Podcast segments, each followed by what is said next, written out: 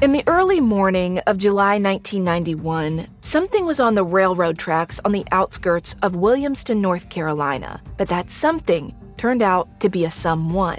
Why was he there? I'm investigative journalist Delia D'Ambra, and over the past year, my investigation for the latest season of my show, Counterclock, has plunged me into the details of a mystery so big and so bizarre that it feels like fiction, but it's not. It's reality. And the reality is that while my investigation started as a look into one man's suspicious death, what I uncovered is a web of small-town secrets, a string of other crimes, missing people, and so many other suspicious deaths. These are all things that I think many have tried to keep hidden. Do not go looking for answers. I've had to rethink everything I thought I knew about where I'm from. That somebody is somebody's, plural. Listen to Counterclock Season six now, wherever you're listening. For years, I just dreaded going to the dentist. But at Advanced Dentistry, I don't have to. First and foremost, they want you to feel comfortable when you walk in. Like, you'll feel it. Whereas in the past, I might have gone into the dentist and thinking, I might feel some pain at some point. But with I V sedation, it can be something that you don't dread. If you've been avoiding the dentist because of fear, worry, or just not wanting to be judged, you're not alone. Visit no fear dentist dot com to learn how I V sedation can change your life. Ready for an amazing deal? BreezeLine's fiber-powered internet starting at nineteen ninety-nine dollars per month offers the reliability you deserve and security you can trust. Whether you're streaming, gaming, or working from home, we've got all your needs covered with speeds up to one gig and our two-year price lock guarantee. This deal gets even better with two free months of internet, free equipment, and free Wi-Fi your way to protect against cyber threats. Act now. Terms and conditions apply. Offer expires July eighth, twenty twenty-four. Learn more at breeze line dot com.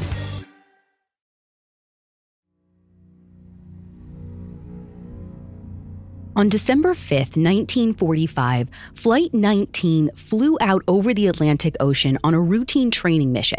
Their flight plan was simple. Hundreds of pilots had navigated it before. They should have been back to base in three hours. Instead, they drifted farther and farther away until they ran out of gas and plunged into the waves. Search and rescue was deployed immediately. The Navy combed thousands of square miles of the Atlantic for days, but they found no trace of Flight nineteen. No wreckage, no parachutes, no bodies. One officer reported, "They vanished as completely as if they'd flown to Mars." The crew of Flight nineteen had fallen victim to one of the most dangerous paranormal hotspots in the world, the Bermuda Triangle.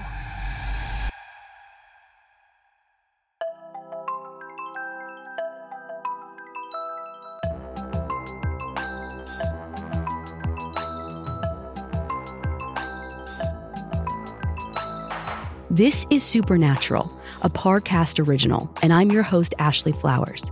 Every Wednesday, I'll be taking a deep dive into a real unexplained occurrence to try and figure out the truth.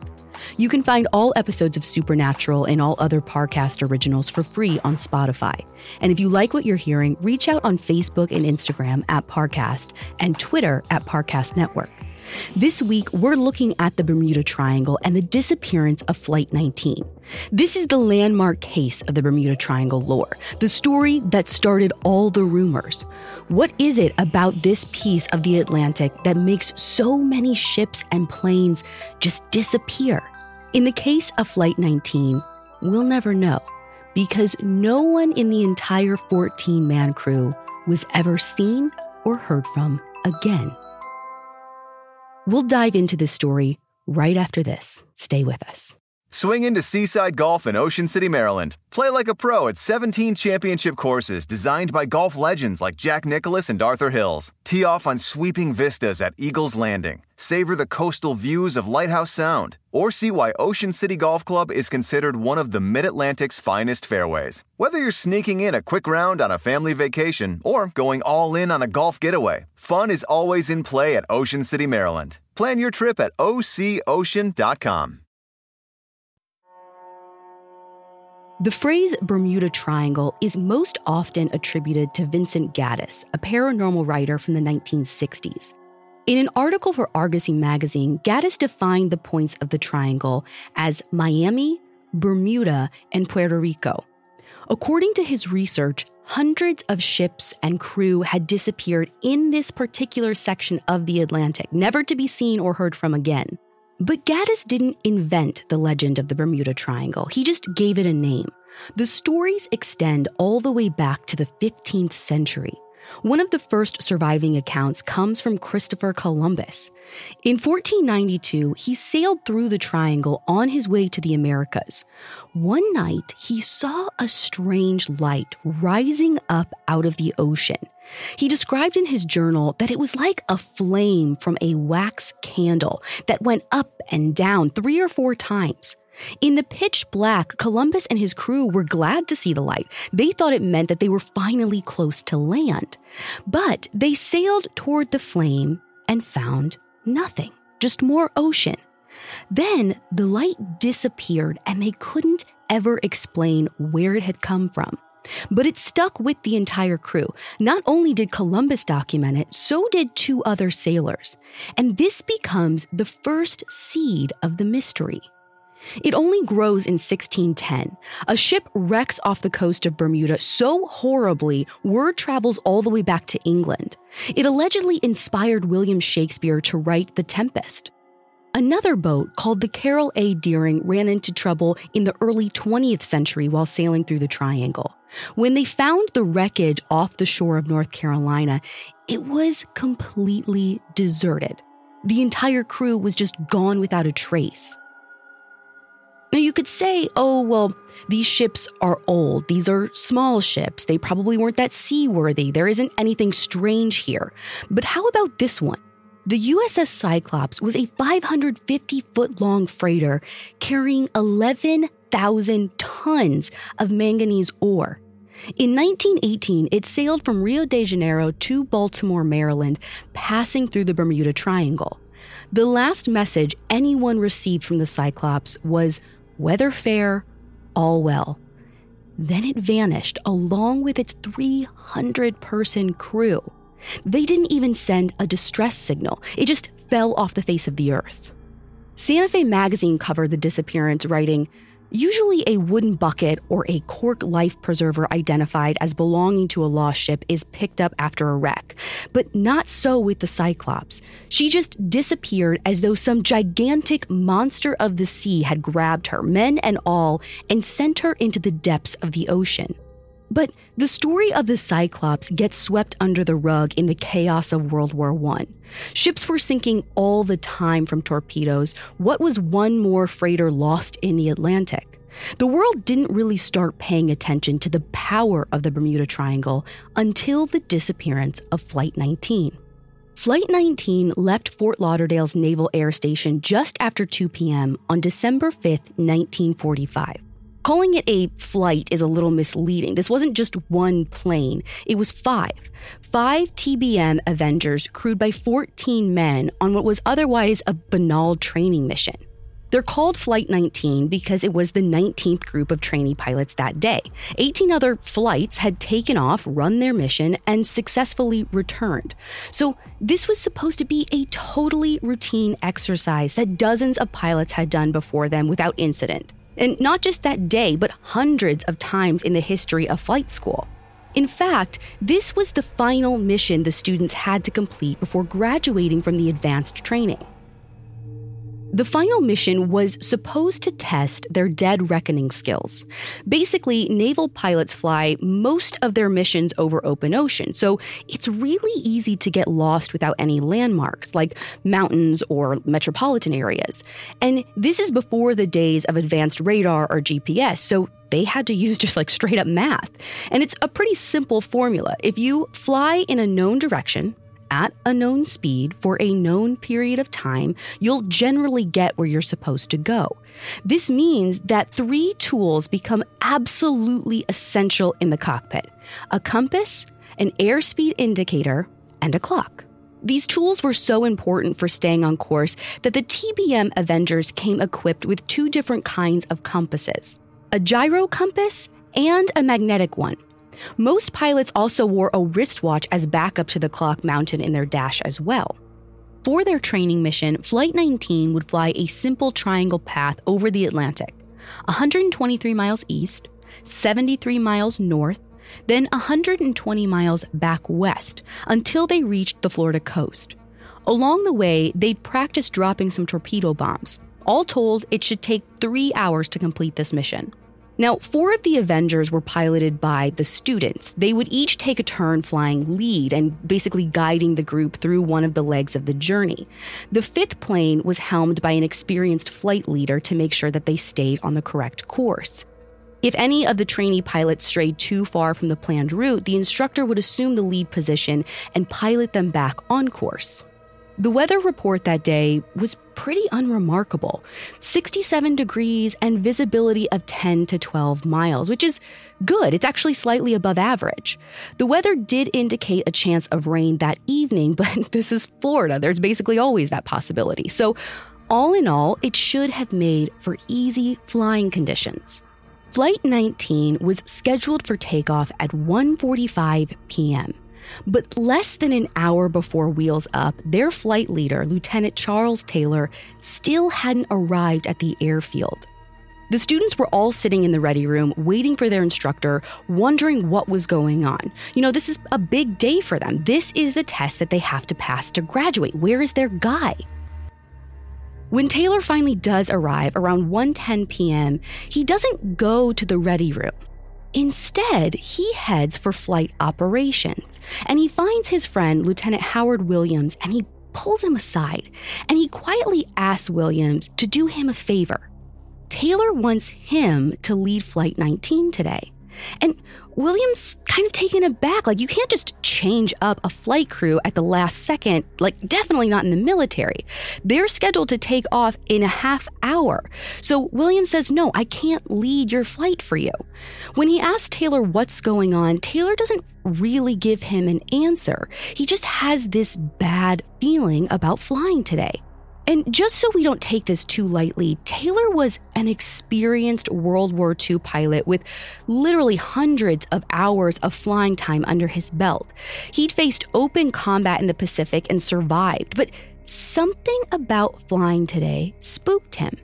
Williams said later that it was like Taylor had some kind of premonition.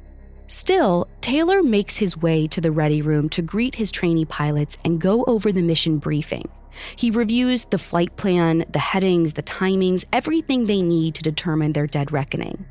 Overseeing this briefing is aviation training officer Arthur Curtis.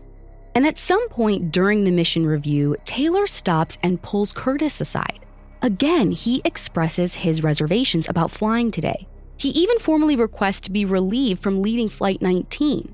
Now, naval regulations actually do allow for this kind of thing. If a pilot doesn't feel up to the task of flying for whatever reason, they're required to ground themselves. But again, Taylor doesn't really have a reason to quit the mission. He just has a bad feeling, and bad feelings don't really fall within the regulations. Plus, this is the last mission of his students' required curriculum. It's supposed to rain the next few days, so if they don't fly this afternoon, the test will be delayed almost a week. Curtis wants to just get these trainees through the program so they can earn their wings and then go home to their families for Christmas. So he tells Taylor, request denied. He's flying today, period. After the briefing, the fourteen men head to their planes and prepare for takeoff. They do their routine checks on the engine, the radio, the controls. Everything is good to go. At two ten p.m., Flight nineteen lines up their five planes on the tarmac. It's twenty-five minutes past their original departure time, so a light drizzle has started. A taste of the predicted evening shower. But visibility is still average, and they have almost three and a half hours until sunset. Plenty of time to run the mission and get back to base. Taylor radios the tower. They are cleared for takeoff. The five planes race down the runway and set off into the sky. At two eleven p.m. that same day, a couple sitting on the beach in Fort Lauderdale saw five T B M Avenger bombers fly overhead out to sea. Without knowing it, they were the final witnesses to Flight nineteen.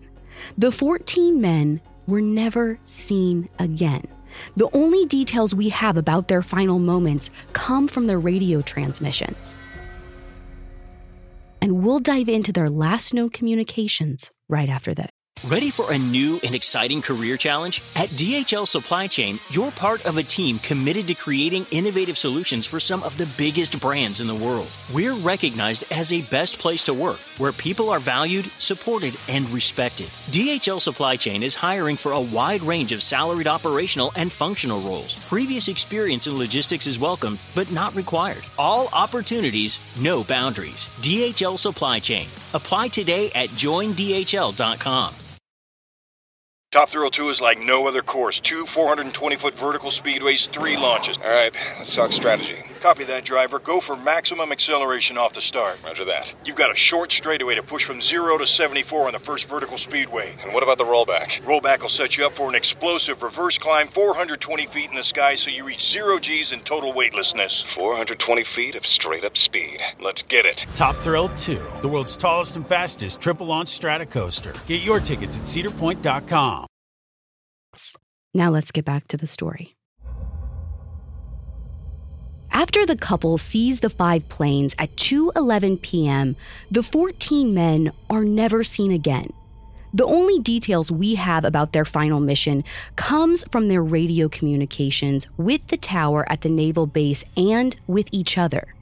Based on radio chatter, we know that the group successfully completed the first leg of their journey. They flew fifty-six miles east to a small group of islands called Hen and Chicken Shoals for their torpedo exercise. Sometime between two thirty p.m. and three p.m., the tower in Fort Lauderdale picked up two pilots on the radio. One said, "I've got one more bomb," and the other replied, "Go ahead and drop it." It probably would have taken twenty minutes to fly to Hen and Chickens, and then another twenty to thirty minutes to complete the bombing exercise. So this reported timeline definitely matches up. And after this point, they would have to move on to the next leg, keep flying east for sixty-seven miles until they reach Great Stirrup Cay. This is a small island, only two hundred sixty-eight acres. It should be visible from the air, but there's always a chance you could miss it if visibility is low. So this is where the dead reckoning equation comes into play. Flight nineteen sets their clock for twenty-seven minutes. Well, twenty-seven minutes came and went. And according to the radio chatter, no one in Flight nineteen could see Great Stirrup Cay. And it's not a visibility issue. They can see just fine. It's just that all they see for miles around them is open ocean. Making matters worse, Lieutenant Taylor, who's supervising the four student pilots, is starting to have doubts that his gyro compass is functioning properly. So he instructs the group to turn north as planned, but to climb to a higher altitude. If they can get a better picture of what's around them, they'll be able to get back on course. Except the visibility gets worse at a higher altitude. The impending storm meant that the planes were shrouded in cloud cover. They couldn't see anything. But Taylor keeps his cool. This is dead reckoning after all, right? Like, you don't have to see where you're going. That's the whole point. He knows his directional heading, his speed, and how long it's supposed to take to get to the next checkpoint. He sets his clock for thirty-four minutes, and he keeps Flight nineteen heading north.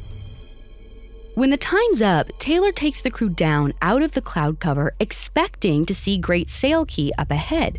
But again, it's just vast, empty water.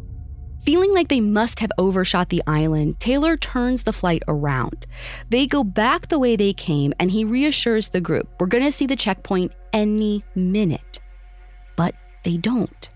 This makes absolutely no sense to Taylor, and it's just made all the more confusing by his compass readings. He asked the other pilots multiple times over the radio, like, what does your compass say? What does your compass say?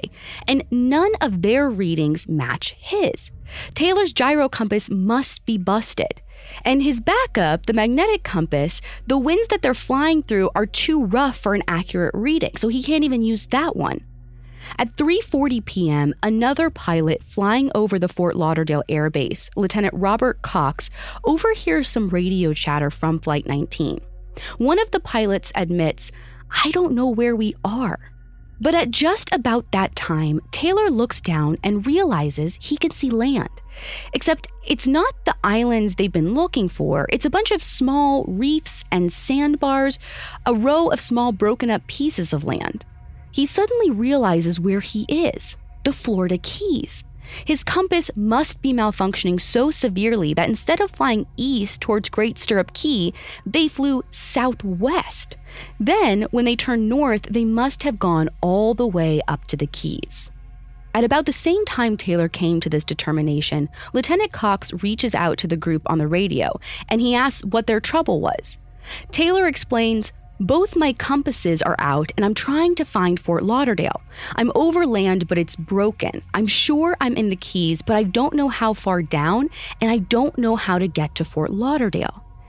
And this last comment is a little strange, because if Taylor is in the Keys, then Fort Lauderdale should be a generally straight shot north. It's just a matter of distance. And even if his compasses aren't working, with the sun still in the sky, it should be fairly easy for him to determine which way is north. How did he get this disoriented? Lieutenant Cox reminds him, if the sun is on your left wing, you're pointed north. Just keep coming in this direction and you'll get home. But just to be safe, Cox decides that he's going to fly south to meet them. He'll find them somewhere over South Florida and then escort them back to base.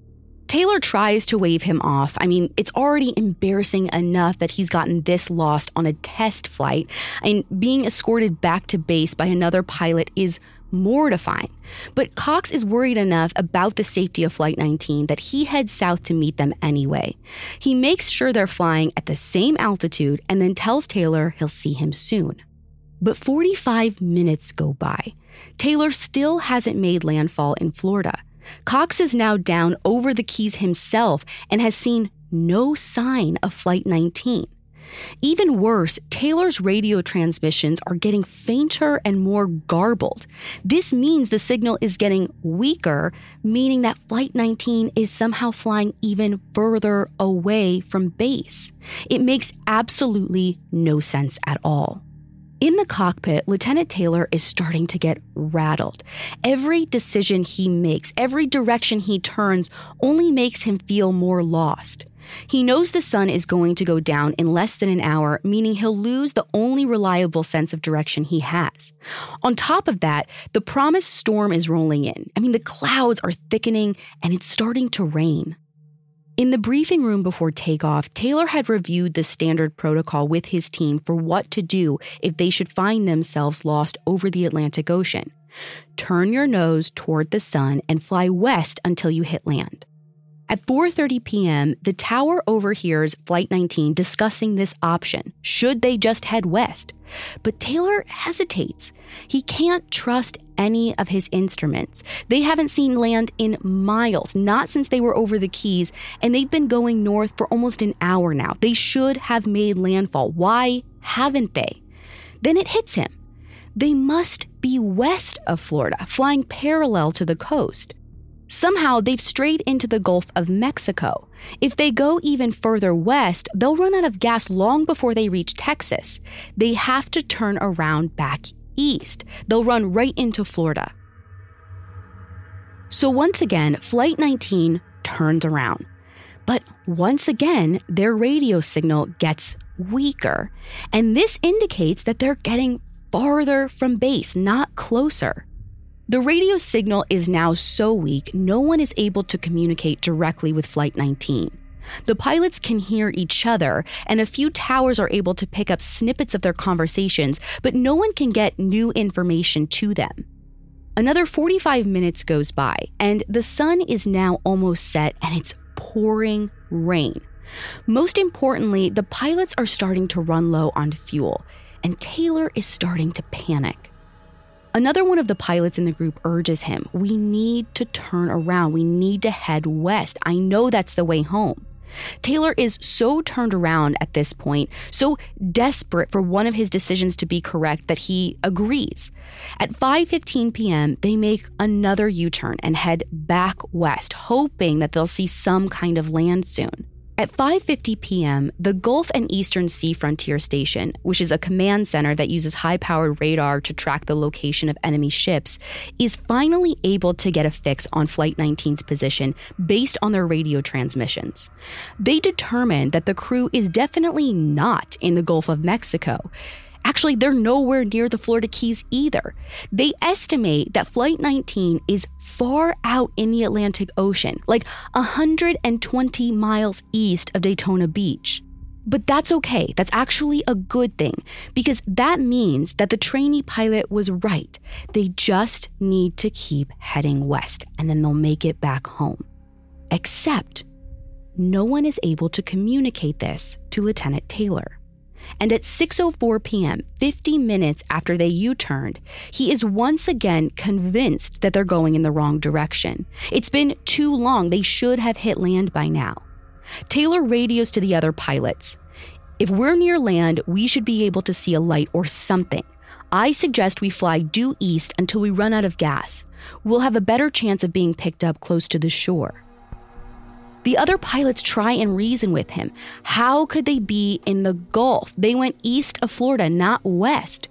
They remind him that his compass might be malfunctioning, but theirs were all working the whole time. They just need to keep heading west. But Taylor will not be moved. It's like something has possessed his mind and robbed him of all reason, of all of his years of experience. He's ignoring the tower, he's ignoring his crew, and frankly, he's ignoring all logic. Whatever voice is telling him to head east, it's the only one he's listening to. And at the end of the day, he's the flight leader. He's the senior officer. So the rest of the planes fall in line.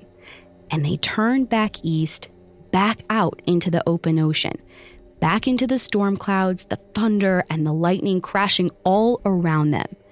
And they're going to run out of gas any minute. At six thirty p.m., Taylor radios to his crew. All planes close up tight. We'll have to ditch unless landfall. When the first plane drops below ten gallons, we all go down together. And that's the last message that anyone picks up from Flight nineteen. Those are the final words of the mission. And no one sees or hears from Flight nineteen or any of the fourteen men ever again. But that's not the final tragedy of the night.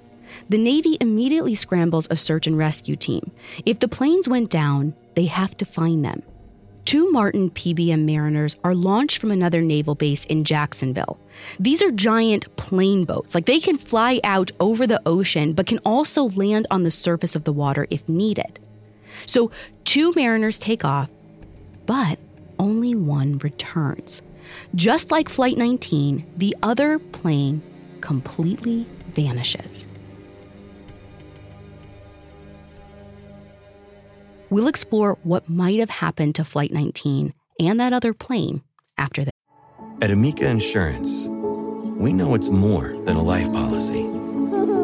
It's about the promise and the responsibility that comes with being a new parent, being there day and night, and building a plan for tomorrow, today.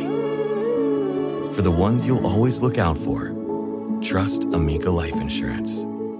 Amica, empathy is our best policy. Looking for a new show to dive into? Well, go to Hulu and see what's new, because Hulu has new stuff all the time. Like the full season of F X's epic limited series Shogun, F X's new international spy thriller The Veil, starring Emmy and Golden Globe winner Elizabeth Moss. And don't miss the all-new crime series Under the Bridge, inspired by shocking true events and starring Riley Keough and Lily Gladstone. It's all new, and it's streaming now on Hulu. Now we're back to the story. After Flight nineteen disappeared on December fifth, the Navy immediately scrambled a search and rescue team. But one of their rescue planes, a Martin Mariner seaplane, left from Jacksonville with a thirteen-man crew and then never returned. There was no S O S, no distress signal. They just vanished into the storm, just like Flight nineteen. So at this point, having lost twenty-seven men and six planes in the course of a few hours, the Navy grounds everyone. They call off all the relief efforts until morning. It's dark, it's raining, and they just can't risk losing anyone else. The next day, December sixth, the search and rescue efforts start again, but they didn't make much progress. As predicted, the storms that started the night before continued unabated. They had to abandon their search efforts or risk losing more planes. By December seventh, the Navy is desperate for some kind of answers. Throughout the course of the day, they send planes out to scour over one hundred thousand square miles of open ocean looking for any sign of Flight nineteen or the missing Mariner seaplane. And they find nothing. No debris, no parachutes, no bodies. So what actually happened here? Over the years, the story of Flight nineteen has been immortalized in the pages of pulp magazines and science fiction novellas. They take the report's assessment of flying to Mars and kind of run with it. Lieutenant Taylor's last words are now rumored to be, "I know where I am now. Don't come after me. They look like they're from outer space." Another story that was popularized was that the family of one of the crew members received a telegram shortly after his disappearance, and it said simply, "I am very much alive," and it was signed Georgie. Apparently, no one outside of the family called him by this name, making the family trust its authenticity. So, with this slant, the story of Flight nineteen becomes connected to U F Os. The prevailing theory of the nineteen sixties suggests that the pilots and their planes were all abducted by aliens. That's why the Navy was never able to find any trace of them, and that's how Georgie was able to send his message to his family. It fuels entire theories about the Bermuda Triangle as a whole.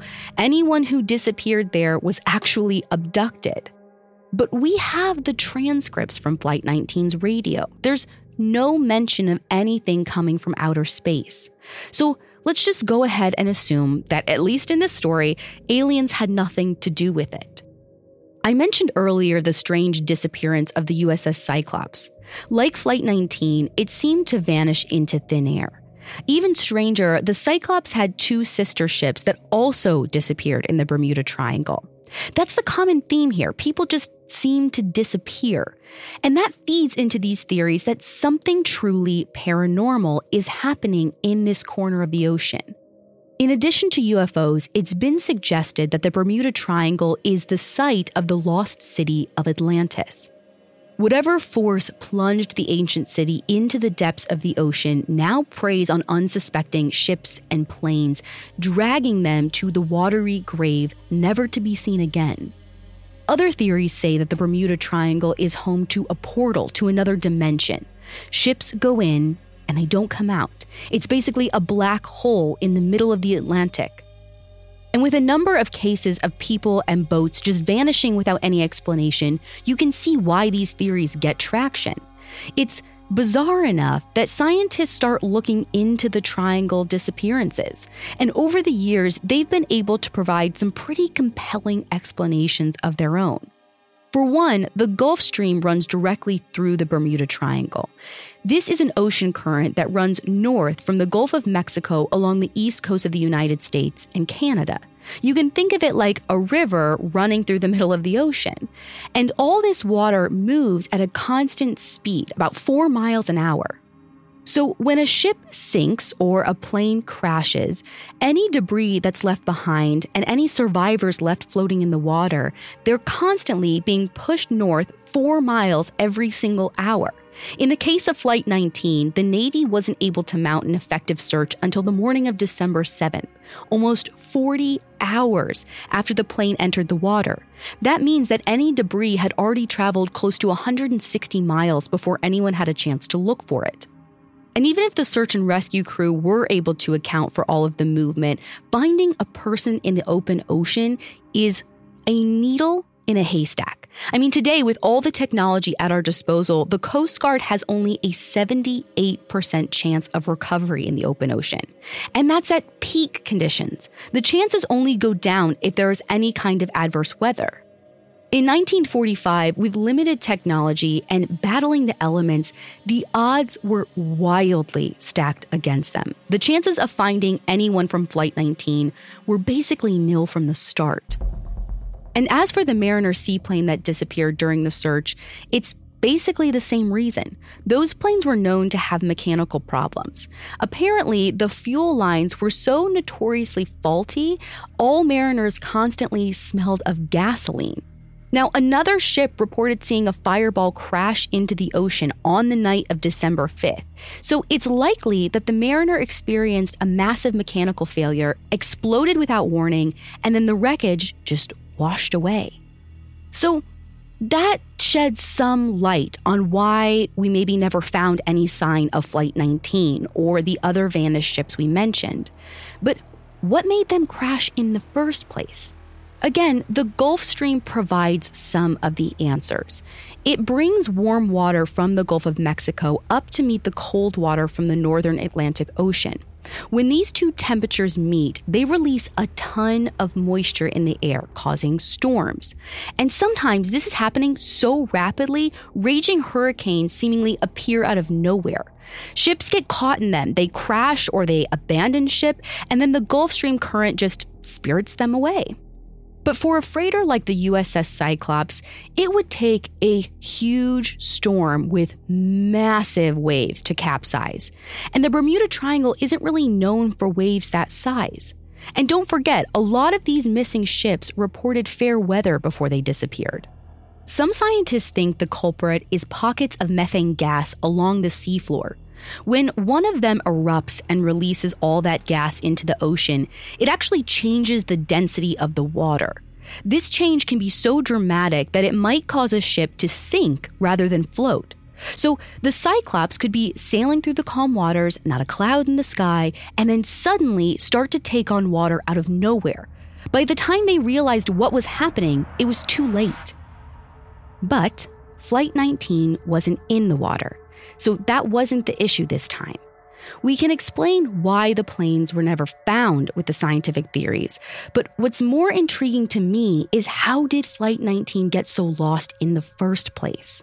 The flight leader, Lieutenant Charles Taylor, was an incredibly experienced pilot. He'd flown over twenty-five hundred hours, and yet he completely fell apart in the air.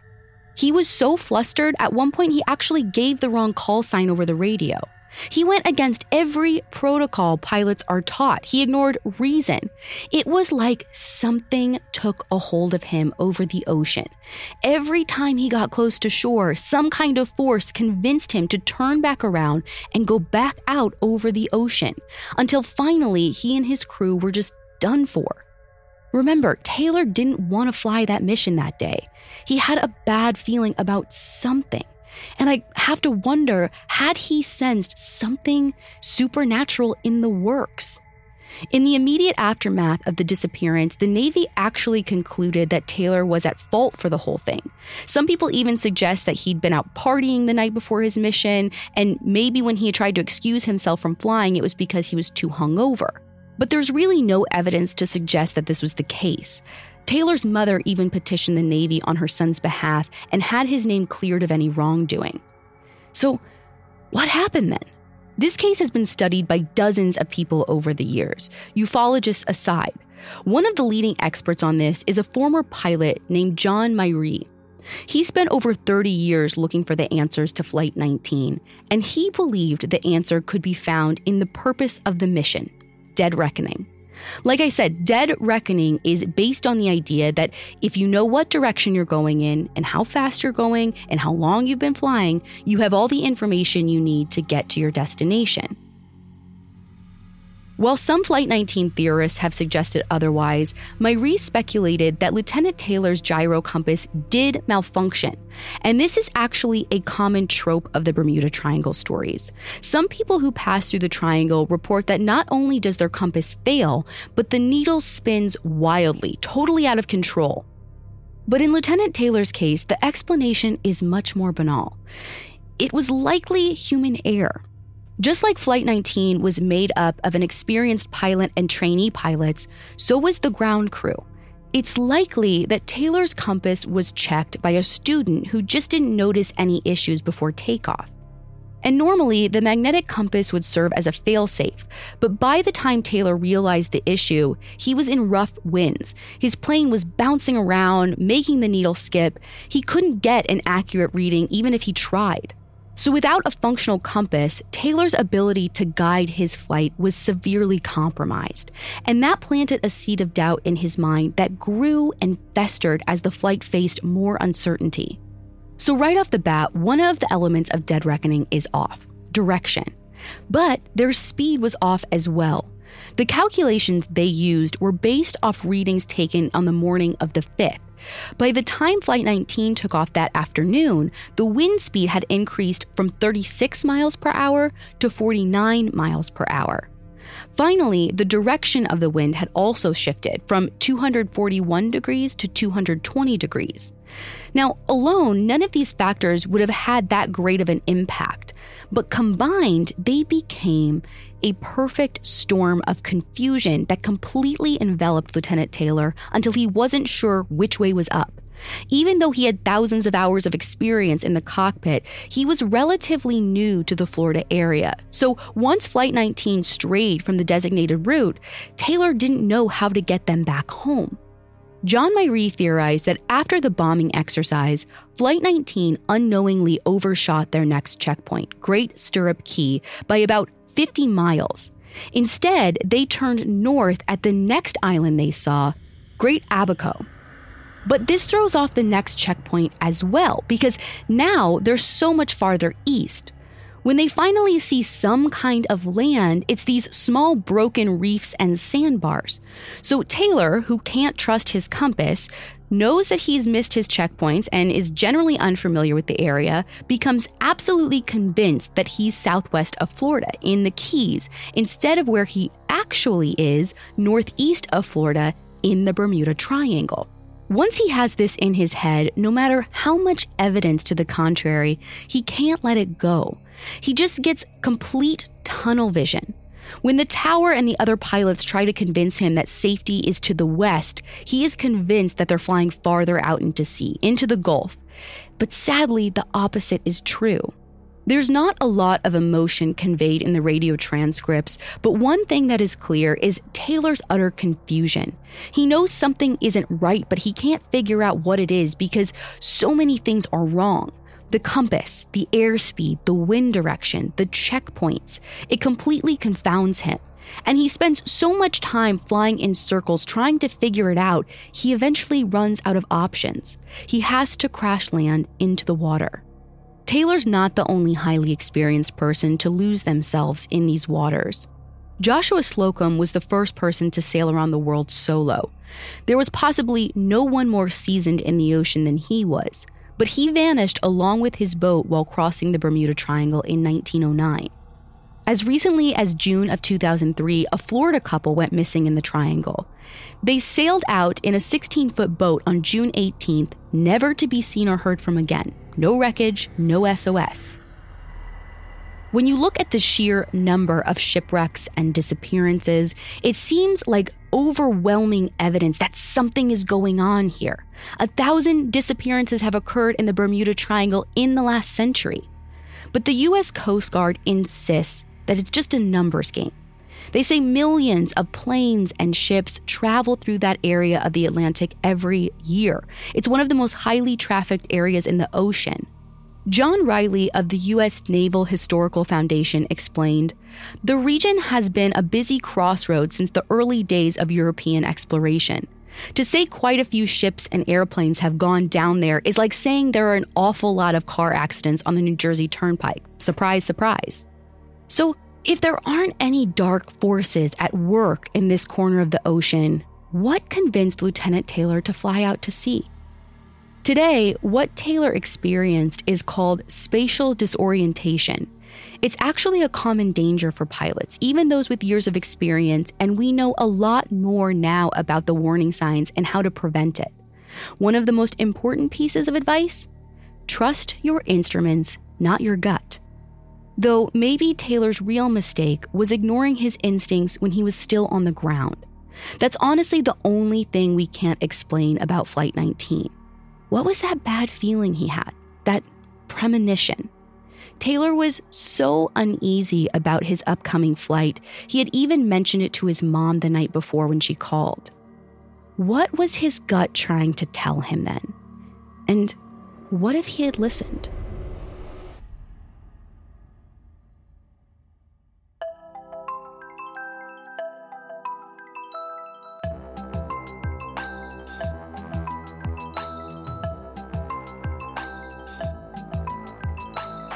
Thank you for listening.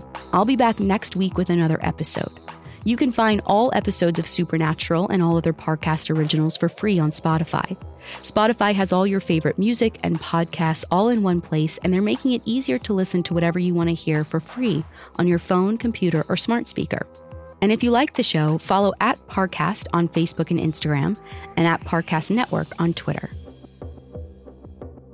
Supernatural was created by Max Cutler and stars Ashley Flowers, and is a Parcast Studios original.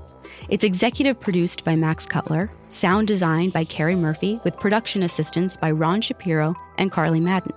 This episode of Supernatural was written by Abigail Cannon, with writing assistance by Drew Cole. To hear more stories hosted by me, check out Crime Junkie and all AudioChuck originals.